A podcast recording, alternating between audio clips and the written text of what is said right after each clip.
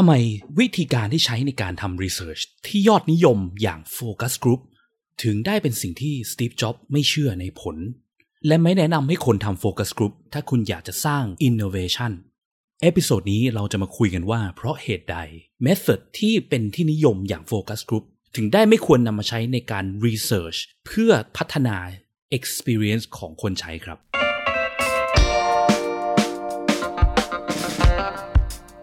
ยินดีต้อนรับเข้าสู่ผักสดพอดแคสต์ รายการที่จะพูดถึงการพัฒนา product ให้ดีที่สุดสำหรับลูกค้าของคุณ เพื่อธุรกิจที่ยั่งยืนกว่าด้วยกระบวนการ user experience design และ research กับผม พิษพิจารณาลัตนาที่คุณ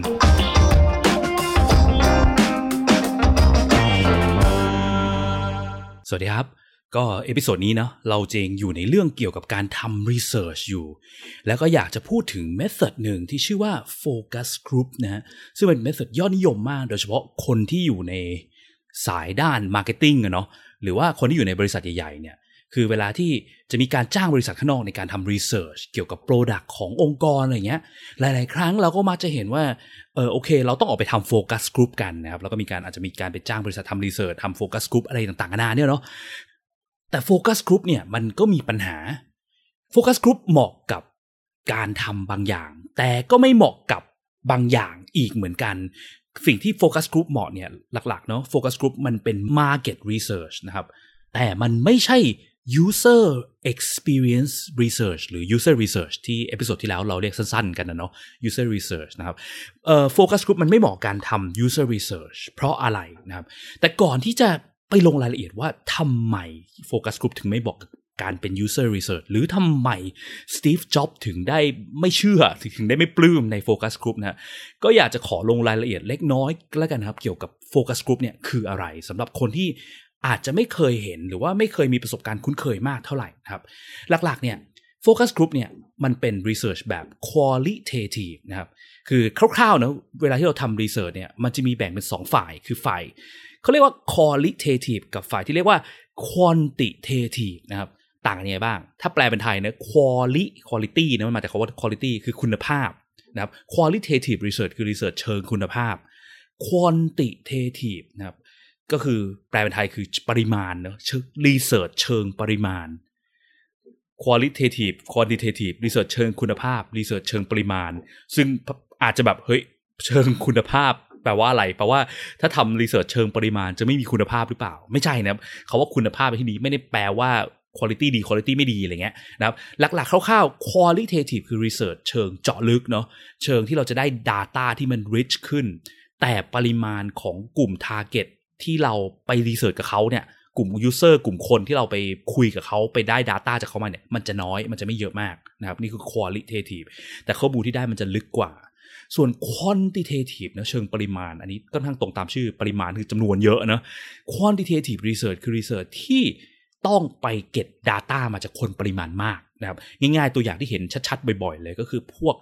การทำ survey เนาะทำออนไลน์ survey ทำ Google Form เงี้ยแล้วก็แจกจ่ายช่วยมาตอบหน่อยครับ ช่วยมาตอบหน่อยค่ะนึกถึงแบบเวลาแบบเรียนปอโทใช่ไหมบางทีเราเข้าไปในเว็บบอร์ดพันทิป หรือใน Facebook ก็มักจะมีคนช่วยแชร์ว่าช่วยตอบรบกวนหน่อยพอดีทำวิทยานิพนธ์อะไรก็แล้วแต่เนะคือมันจะต้องมีการทำ research และ research ที่เขามักจะเลือกใช้กันคือการทำเนี่ยแหละ สิ่งที่เรียกว่า survey ใช่ไหม หรือว่าบางสมัยก่อนโบราณกาลเนี่ยไปเดินแถวสยามอาจจะมีคนมาแจกฟอร์มให้เราช่วยทำเนาะอาจจะได้ตังค์ด้วยหรืออะไรได้หรือไม่ได้ก็แล้วแต่เนี่ยนะครับ ก็สองสายเนาะ qualitative quantitative คือจริง ๆ แล้วถ้าคิดตาม sense เนาะการได้ Data จากคนปริมาณมาก มันก็มีโอกาสที่ Data ที่ได้มาเนี่ยมันจะถูกต้องจริงๆใช่ไหมเช่น เราจะไปรู้ได้ไงว่าคนไทยส่วนมากชอบชอบกินมันฝรั่งทอดยี่ห้ออะไรเงี้ย คือถ้าเราไปศึกษาคนมาแค่สิบคนเนี้ยอาจจะไม่ได้เป็น representative หรือเป็นเป็นตัวแทนของคนไทยทั้งหมดที่ชัดเจนเพียงพอใช่ไหมดังนั้นมันก็ต้องไปนั่งศึกษาจากคนปริมาณเยอะมาก แต่ทีเนี้ยปัญหาของการไปศึกษาของคนปริมาณเยอะมากเนี่ยหรือ quantitative research เนี่ยก็คือการที่มันไม่สามารถเจาะลึกได้ เวลาที่เราทำเซอร์เวยเนี่ยคือมันก็จะมีคำถามถามใช่ไหมว่า คุณ ออชอบมันฝรั่งทอดยี่ห้ออะไรอะไรเงี้ยสมมติเราไปถามคนสักห้าพันคนเงี้ยก็โอเคโอเค คนห้าพันคนก็ย่อมจะเป็นตัวแทนแทนคนไทยได้ดีกว่าคนแค่สิบคนนะเนาะปัญหาของมันก็คือว่าเวลาที่คนคนบอกว่าชอบอ่าสมมติว่าชอบยี่ห้อเลขออนุญาตเอ่ยชื่อถึงนิดหนึ่งนะครับสมมติคนคนปริมาณมากชอบเลถามว่าเรารู้ไหมว่าทำไมอะไรที่ทำให้เลถึงเป็นสิ่งที่คนชื่นชอบ มันก็อาจจะถามได้ระดับหนึ่งเราอาจจะมีคำถามข้อหนึ่งนะถามว่า เหตุผลที่ชอบเพราะอะไรเพราะรสชาติอร่อย blah blah blah คือเพราะรสชาติอร่อยเพราะซองแพ็กเกจสวยงามอะไรเงี้ย พวกเนี้ยคือมันเป็นคำถามคร่าวๆเนาะเราก็วัดได้คร่าวๆว่าคนชอบเพราะอะไร แต่มันไม่ลึกเพียงพอที่จะช่วยให้เราสามารถพัฒนา product ของเราให้ดียิ่งขึ้นได้นะครับ ดังนั้นมันก็เลยต้องมี research ประเภท qualitative หรือเชิงคุณภาพเนาะไม่ค่อยชอบคำไทยคำนี้เท่าไหร่ ขออนุญาตเรียกว่า quali แล้วกันนะ quali กับ quanti นะ research เชิง quali เนี่ย มันจะต้องเป็นเชิงลึกที่ต้องมีการมานั่งคุยกับคน แล้วมีการเจาะลึกหารายละเอียดเพิ่มเติม เพราะว่ามันอาจจะมีหลาย ๆ อย่างที่เราคาดไม่ถึงเนาะเช่นนึกถึงเวลาที่เราทำ survey เงี้ยเราอยากจะรู้ว่าเฮ้ยคนชอบมันฝรั่งทอดยี่ห้อนั้นมากกว่ายี่ห้อของเราเพราะอะไรเราก็อาจจะคิด choice มากอขอคองอ นี่คือเหตุผลที่เราคิดออกได้ใช่ไหมมันอาจจะมีเหตุผลอื่นมากกว่านั้นอีกที่เราคาดไม่ถึง ซึ่งถ้าเราตั้งช้อยเองเนี้ยแล้วจะ expect ว่าคนที่มาตอบเขาจะพิมพ์ผมตอบเราบางทีเขาก็ไม่พิมพ์เนาะดังนั้นมันก็เลยต้องจับคนมานั่งจับเข่าคุยกัน เพื่อฟังว่าทำไมคุณถึงชอบเห็นอย่างนั้นอย่างนี้ล่ะบางคนอาจจะบอกก็แพ็กเกจมันไม่ดี แต่เขาเขาแพ็กเกจมันไม่ดีมันก็ยังบอกเราไม่ได้ใช่ไหมว่าเราจะพัฒนาแพ็กเกจเราให้ดีขึ้นยังไง มันจะต้องไปนั่งฟังเพิ่มว่าไม่ดียังไง อ๋อไม่ดีเพราะว่าการแกะมันแกะยากอะไรเงี้ย เวลาแกะที่ไรมันฝรั่งหกตลอดโดยฉีกไม่ขาดบางทีไปเที่ยวต่างจังหวัด ไม่มีกันไกลฉีกยากก็เลยไปซื้อยี่ห้อนู้นแทนอะไรเงี้ยนะครับพวกรายละเอียดพวกนี้มันจะได้จากการที่เราไปนั่งจับเข่าคุยกับเขาหรือทำ quality research เนี่ยแหละนะครับ focus group ก็ ก็เป็น quality research ประเภทหนึ่งนะครับ quality research ประเภทที่ง่ายที่สุดที่น่าจะจินตนาการกันออกก็คือการทำ interview เนอะหรือการสัมภาษณ์ คือจับคนมานั่ง one on one นะหนึ่งต่อหนึ่งแล้วนั่งคุยกันเลย นั่งสัมภาษณ์ว่าเป็นยังไงอะไรยังไงนี่ยครับนะครับ ทีนี้ปัญหาของการทำ interview เนี่ยคืออะไร คือกลุ่มตัวอย่างที่ดึงเข้ามาเนี่ยมันน้อย เพราะว่า interview session หนึ่งเนี่ยอาจจะใช้เวลาแบบน้อยสุดที่เป็นไปได้เลยนะก็อาจจะ 15-20นาทีเนาะยันแบบอาจจะยาวไปเนสองสามชั่วโมงก็เป็นไปได้ นี่ได้คนแค่คนเดียวเองนะ แล้วสัมภาษณ์คนหนึ่งคนสมมติว่าใช้เวลาสองชั่วโมง จะสัมภาษณ์ให้ได้กลุ่มตัวอย่างที่ดูปริมาณเยอะสมมติจะสัมภาษณ์สักสามสิบคน ใช้เวลาหกสิบชั่วโมง มันก็เยอะเกินไปใช่ไหมครับอาทิตย์หนึ่งเราทำงานกันสี่สิบชั่วโมงเอง แล้วมันไม่ใช่แค่สัมภาษณ์เสร็จแล้วมันจบไงมันต้องมานั่งเอา Data มาวิเคราะห์มานั่งดู pattern ที่มันเกิดขึ้นว่าคนส่วนมากคิดอะไรไงอย่างเงี้ยมันมันมันมันปริมาณคนมันน้อยแหละการทำ interview มันก็เลยจะมีปัญหานี้เพราะว่าหลาย ๆ ครั้งเนี่ยเรามักจะเชื่อว่าแล้วคน ที่เราฟังฟังคนมาเนี่ยกลุ่มคนมันน้อยเนี่ยเราเชื่อได้จริงหรือเปล่าเขาเป็น representative ที่ดีจริง ๆ ใช่ไหมนะครับ ก็เลยมี focus group ขึ้นมาเนี่ยครับคือ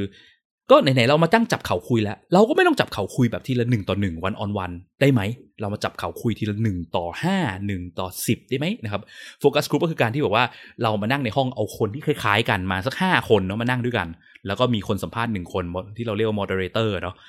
ก็เป็น 5 ต่อ 1 7 ต่อ 1 ดังนั้นเซสชันหนึ่งใช้เวลา 2 ชั่วโมง เราจะได้ Data จากคน 7 คนแล้ว ฟังดูดีเนาะดูเออโอเค มันก็เหมือนกับเป็นการพบกันครึ่งทางกันเนะคือได้จับเข่าคุยได้ลงเจาะรายละเอียดเพิ่มเติม แล้วก็ยังได้ปริมาณคนที่มากขึ้นไปด้วยนะครับ แต่ปัญหาหลักของ focus group เนี่ยคืออะไรคือมันมีหลายหลายหลายข้อเสียเหมือนกันนะ focus group focus group เนี่ยเป็น method ที่เหมาะกับการทำ market research เพราะอะไร เพราะว่าอย่างที่เคยพูดพูดไปใน episode แรกๆเนอะคือ marketing เนอะ market research เนี่ยคือการสร้าง want ใช่ไหมทำให้คนรู้สึกอยากได้ focus group คือการไป capture ความรู้สึกของคนว่าคุณรู้สึกยังไงกับแบรนด์นั้น คุณรู้สึกยังไงกับโฆษณาตัวนี้ คุณรู้สึกยังไงกับรสชาติใหม่ที่เราให้คุณลองชิมนะครับมันก็เลยค่อนข้างเหมาะสม วัดที่ความรู้สึกผมใช้คำว่า on top of mind นะอะไรที่มันลอยมาเร็วๆในหัว ความรู้สึกที่มันลอยมาเร็วๆพวกนี้ดีนะครับแต่ว่าปัญหาหลักเนี่ยที่มันทำให้สตีฟจ็อบส์เขา เคยเอ่ยประโยคขึ้นมาว่า it's really hard to design products by focus groups a lot of times people don't understand what they want until you show it to them นะครับมันเป็นเรื่องที่ยากมากที่เราจะดีไซน์ product โดย focus group นะครับหลาย ๆ ครั้งเนี่ยคนไม่รู้ด้วยซ้ำว่าเขาต้องการอะไร จนกระทั่งเราสร้างของหรือเอาเอาของไม่เขาเห็นเขาถึงรู้เออเนี่ยอยากได้แบบเนี้ยต้องการแบบเนี้ยหรือว่าไม่ต้องการแบบนี้นะครับ ลองคิดดูง่ายๆเลยเนาะสมมติผมถามคุณเร็วๆตอนนี้เลยว่า เนี่ยสมมุติว่า Line อยากจะออกฟีเจอร์ใหม่ Line แอปแชทเนี่ยเนาะอยากจะออกฟีเจอร์ใหม่ในแอปแชทฟีเจอร์เนี่ยควรจะทำอะไร ช่วยบอกผมนะครับ แล้วฟีเจอร์เนี่ยมั่นใจไหมว่า user ปริมาณมากเพียงพอจะอยากใช้มันนะครับ แล้วมันจะมีประโยชน์กับคนจริง นะครับมันยากมากเนอะเราก็แบบจินตนาการไม่ออกเนอะเพราะอะไรเพราะการคิดคนอะไรใหม่ ๆ เนี่ย โดยที่ไม่มีไม่มีอะไรเป็นฐานรากฐานเลยนะมาถึงคิดอะไรใหม่ ๆมันคือการใช้ creativity ในสมองคนเราเนาะ ซึ่ง creativity มันไม่ใช่เรื่องที่แบบนั่ง ๆ อยู่เราจะมีไอเดียแปลกๆ creativity ลอยเข้ามาตลอดเวลาไง มันจะต้องมีรากฐาน basis อะไรบางอย่างที่ช่วยให้เราสร้างไอเดียใหม่ออกมาได้นะครับ คือคนเราจะแย่มากในการใส่ creativity แล้วคิดอะไรใหม่ Steve Jobs เขาก็เลยไม่ buy ในเรื่องการทำ focus group ตรงนี้ เพราะว่าหลาย ๆ ครั้งเนี่ยเวลาทำ focus group เนี่ยคือ มันจะเกิดจากการที่บอกว่าในห้องเราไปถามช่วยกันบอกกันหน่อยครับว่าอยากได้อะไรอยากได้ฟีเจอร์อะไรอย่างเงี้ยเราไปถามในห้องคนคิดไม่ออกนะครับแต่สิ่งที่ focus group จะช่วยได้คือสมมติว่าเราสร้าง iPad ใหม่ออกมาให้แล้วเงี้ยเล่าให้คนดูแล้วเล่าคอนเซ็ปต์ให้คนฟังเข้าใจเงี้ยคนก็จะรู้สึกว่าอ๋อโอเคเออแบบเนี้ยดีเออหรือว่าเอออาจจะไม่ดีก็ได้นะคือคนจะเก่งในเรื่องการ judge หรือการตัดสิน แต่คนเราจะไม่เก่งในเรื่องการสร้าง นะครับนี่คือการทำงานของสมองคนเราเนาะเพราะถ้าคนเรานั่งๆอยู่มันจะมีอะไรลอยมาได้ตลอดเวลาอย่างเงี้ยอินโนเวชันในโลกเราเนี่ยมันคงจะพุ่งพรวดทะยานแบบเยอะกันมากๆเลยเนอะคือบางครั้งเนี่ยเรานั่งๆเราอาจจะมีไอเดียใหม่ๆ creativity ลอยเข้ามา แต่มันไม่ใช่เสมอไปไม่ใช่มาทุกวัน ไม่ใช่มาทุกครั้งเนอะยิ่งถูก force ให้คิดในห้องเนี่ยที่มีคนเต็มไปหมดเลยบอกว่าช่วยคิดไอเดียใหม่หน่อยมันมันคิดไม่ออกหรอกนะครับนั่นก็เป็นเหตุผลหนึ่งที่ทำให้ Steve Jobs ไม่ buy ในเรื่องการ focus group เพราะว่าเนี่ยแหละคือคนคิดไอเดียใหม่ๆ ออกไม่ได้ อีกอย่างหนึ่งคือ สิ่งที่คนบอกว่าต้องการ อาจจะไม่ใช่ความต้องการที่แท้จริงของคนก็ได้นะ อันนี้ย้อนกลับไปเรื่อง episode ก่อนหน้าเลยเนาะเรื่อง wants กับ needs นะครับที่เคยพูดไปเนาะepisode ที่ 6 user needs ความต้องการของลูกค้าอาจจะไม่ใช่สิ่งที่ลูกค้าต้องการ เพราะว่าอะไร เพราะว่าอย่างที่บอกไปว่า คนเรารู้ตัวว่าเราต้องการอะไรพวกนั้นคือ wants แต่มันอาจจะไม่ใช่ need จริง ๆ ของคนเรา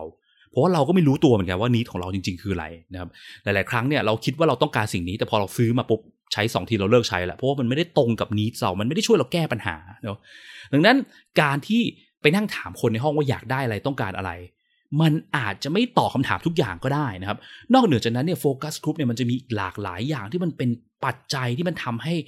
การเก็บข้อมูลเพื่อมาสร้าง product ของเราไม่ถูกต้องขึ้นด้วยนะครับเพราะว่าการสร้าง user experience ที่ดีเนี่ยของ product เนี่ยมันก็ต้อง based on needs เนอะแล้ว needs ต้องเป็น needs ที่แท้จริงด้วยไม่ใช่ needs ที่คนพูดออกมา เพราะมันอาจจะไม่ใช่ needs จริง ๆ ก็ได้ใช่ไหมครับทีเนี้ยพอพูดถึงคำว่า needs ที่แท้จริงของคนเราเนี่ยสมมติมาคุยกันในห้องเนี่ยสิ่งที่คนพูดเป็นหลักในห้องเนอะมันเป็นสิ่งที่เป็น wants มันไม่ใช่ need มันอาจจะเป็น need ก็ได้ แต่ว่าส่วนมากจะเป็น wants นะครับ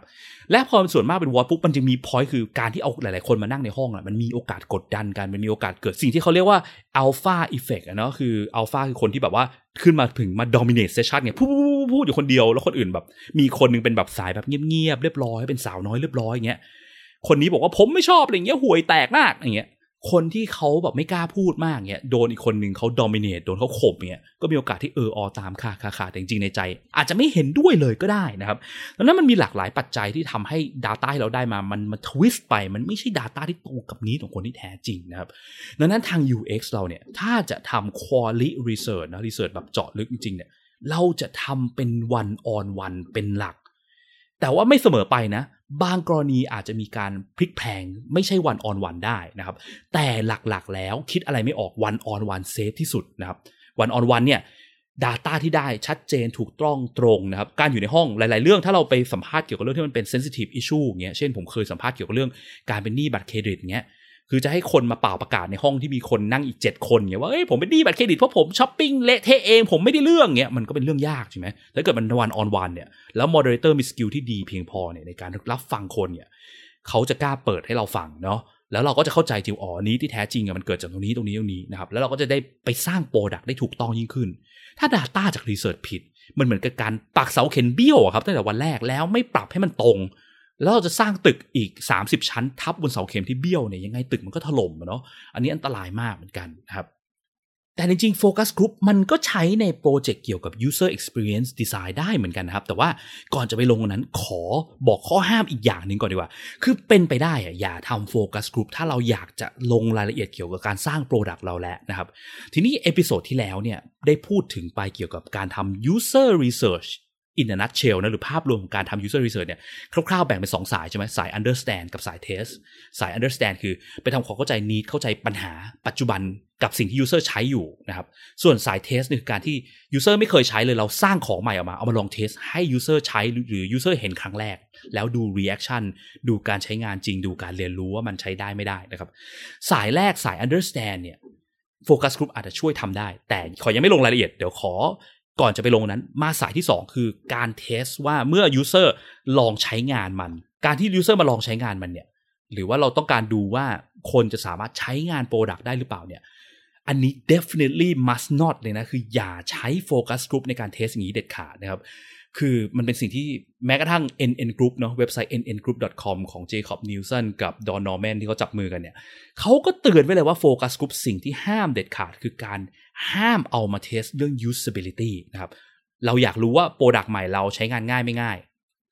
เอามาให้คนในห้อง focus group ที่นั่งกัน 8 คนเนี่ย ดูเราช่วยบอกหน่อยว่าใช้ง่ายหรือไม่ง่าย เขาไม่ได้ใช้จริงไงเขาแค่ดูเขาบอกไม่ได้หรอกว่ามันใช้งานง่ายหรือยาก ถ้าเขาไม่ได้ลองลงไปใช้งานมันนะครับ และถึงแม้เขาลองใช้ในห้องจริง ๆ แต่มันก็จะงงสับสนมาก เพราะว่าเวลาที่เขาใช้จริงๆเนาะต่างคนมีคน 8 คนต้องแยกกันใช้ด้วยนะไม่ใช่ใช้ร่วมกันเป็นหมู่คณะเพราะเวลาที่เราใช้ product ดิจิตอลต่างๆนะในแอปเนี่ยเราโหลดแอปใหม่มาเนี่ยเราไม่ได้นั่งเล่นแอปพร้อมกันหลาย ๆ คนใช่ไหมเราเล่น one on one การวัด usability ต้องวัดว่าคนหนึ่งคนตัวเราเองเนี่ยหรือ user คนเดียวเนี่ยเขาสามารถเรียนรู้วิธีการใช้งานได้ไหม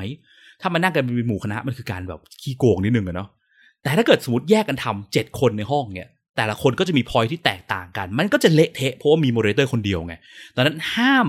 ในเรื่องการเทส usability ของโปรดักต์เราอะห้ามใช้โฟกัสกลุ่มเด็ดขาดนะครับ แล้วอะไรที่ focus group พอใช้ได้นะครับ สิ่งหลัก ที่เหมาะสมคือพอใช้ในการจับเรื่อง need ของคนในอดีต พอได้นะ การ test ของใหม่ๆ ไม่เหมาะสมเลยนะครับ แต่ถ้าพูดถึงของในอดีต เช่น user เคยใช้อะไรมา แล้ว user เอา existing user ที่ใช้อาจจะใช้ product เรามา หรือเอาเคยใช้ product คู่แข่งก็ได้มานั่งรวมกันในห้อง แล้วมาช่วยกันแชร์ประสบการณ์ที่เกิดขึ้นเออเจอปัญหาตรงไหนบ้างเนี่ย อันนี้โอเคนะสมมติว่าเขาอาจจะใช้แอปพลิเคชัน ธนาคารแห่งหนึ่งแล้วกันนะครับ สมมติมีธนาคารแบบอะสีสีเหลืองใบตองแล้วกัน อยากจะทำโฟกัสกลุ่มเนาะเพื่อเรียนรู้ว่า user ที่ใช้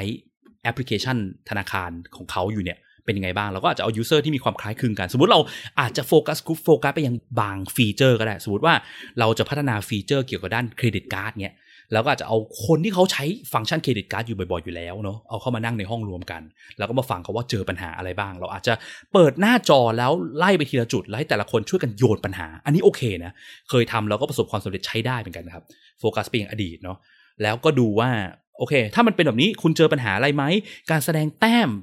ของบัตรเครดิตเจอปัญหาอะไรบ้างไหม คุณเคยเจอปัญหาเกี่ยวกับการจ่ายบินบัตรเครดิตผ่านตัวแอปธนาคารนี้ไหมอะไรเงี้ยนี่โอเคนะครับ ซึ่ง เวลาที่คนอยู่ในห้องแล้วเขาโยนปัญหาเนี่ย จุดหนึ่งคือ ถ้าปัญหาอะไรที่มันรุนแรงเนาะคนมักจะมีโอกาสเจอสูงแปลว่าคนในห้องหลาย ๆ คนมีโอกาสที่จะเจอปัญหาเดียวกัน และจะมีโอกาสเล่าประสบการณ์แชร์ประสบการณ์ปัญหาที่เขาเจอได้นะครับ แต่มันก็ยังไม่ลงรายละเอียดเพียงพอการไปนั่งทำวันออนวันเนาะอันนี้คือในกรณีที่ถ้าเราอยากจะ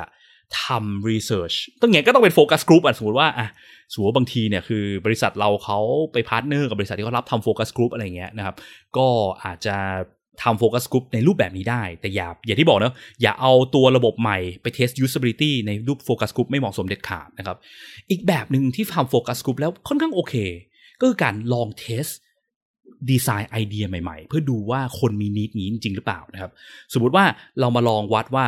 ถ้าระบบเรามีไอเดียแบบนี้นี่นี่มันจะช่วยแก้ปัญหาให้เขาได้ไหมนะครับยังไงเราก็ย้อนกลับไปเรื่องปัญหาอยู่ดีเนาะสมมติว่ามีไอเดียว่า เอ้ย ถ้าสมมติว่าคุณสามารถเอานิ้ว แตะ fingerprint ทีเดียวปุ๊บจ่ายบิลบัตรเครดิตได้เลยทันทีอะไรเงี้ย โดยที่คุณไม่ต้องไปนั่งกดยอดเลือกบัญชีออมทรัพย์ที่จะตัดเงินอะไรเงี้ย จะดีไหมเงี้ย ไปนั่งถามคนในห้อง แล้วฟังว่าดีหรือไม่ดี ดีหรือไม่ดีแล้วเจาะด้วยว่าเพราะอะไรนะครับ เราก็จะได้พอยมาพัฒนาตัวฟีเจอร์เราให้ดีขึ้นได้ แล้วก็จะเป็นการช่วยให้ need เรามันตรงกับปัญหาของ user ได้ดียิ่งขึ้น เพราะอย่างที่บอกไปว่า เวลาที่คนมีปัญหาการใช้งานกับระบบปัจจุบันที่เขาใช้อยู่ มันแปลว่าเขามี need ตรงนี้อยู่แต่เขาแต่ระบบเรามันไม่ serve need เขานะครับ นั่นก็คือจะขอสรุปว่า focus group หลีกเลี่ยงได้หลีกเลี่ยง ถ้าอยากจะเอามาใช้เกี่ยวกับการสร้างพัฒนา Product พัฒนา User Experience ของ Product คุณนะครับ แต่มีข้ออนุโลมก็คือว่า focus group เหมาะกับการเอา user ที่เป็น existing user ที่เขาใช้งานอยู่แล้วเนี่ยใช้งานของเดียวกันอยู่แล้วเนี่ยเอาหลาย ๆ คนมานั่งในห้องแล้วมาช่วยกันแชร์ประสบการณ์ เพื่อดูว่าปัญหาการใช้งานที่ user มีเนี่ยมีอะไรกันบ้างนะครับแล้วเราก็จะได้เข้าใจ need ของ user ได้ดียิ่งขึ้นด้วยสุดท้ายทุกอย่างกลับมาเรื่อง need เนาะ แล้วก็อย่าใช้โฟกัสกลุ่มในการไปเทส usability เนาะไม่เหมาะสม แต่ถ้า test เรื่อง design ideaเพื่อดูว่ามันตรงกับ need เขาหรือเปล่าก็ยังพอได้นะครับ นั่นก็คือ episode นี้ฝากไว้เท่านี้แล้วกันนะครับ สุดท้ายถ้าคุณชอบ episode นี้นะครับรบกวนช่วยกดไลค์กดแชร์ episode นี้ด้วยนะครับ แล้วก็ถ้าคุณยังไม่ได้กด Follow อย่าลืมกด Follow หรือ Subscribe ในช่องทางที่คุณฟัง เพื่อที่จะได้ไม่พลาด เมื่อเรามี episode ถัดๆไปออกนะครับ หรือถ้ามีคำถามมี feedback หรือว่ามีสิ่งที่อยู่ในใจที่อยากจะฟังเกี่ยวกับเรื่องเกี่ยวกับการสร้าง Product ด้วยกระบวนการ User Experience Design Research เนี่ยนะครับ ก็สามารถกดที่ลิงก์ในฟอร์มด้านล่างของ episode นี้เพื่อที่จะส่งคอมเมนต์ feedback หรือว่าคำถามหรือไอเดีย episode ถัดไปมาให้เราได้เลยนะครับ แล้วก็พบกันใหม่ใน episode หน้าครับ สวัสดีครับ